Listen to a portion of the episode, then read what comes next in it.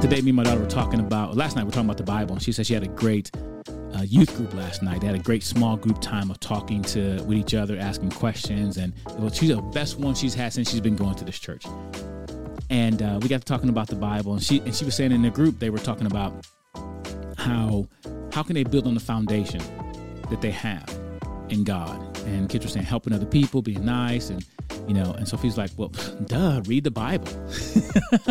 like reading the Bible. So I challenged her, like, "Are you reading the Bible? Am I reading the Bible? Am I really making this my daily habit of getting in the Word of God?" And I think sometimes we overestimate how deep it's got to be. Like, I got to spend four hours in the Word of God. I need to open the scripture and let God speak to me. If He wants to speak to me for 20 minutes, 30 minutes, that's up to God. But I'm going to place myself in position to hear from Him.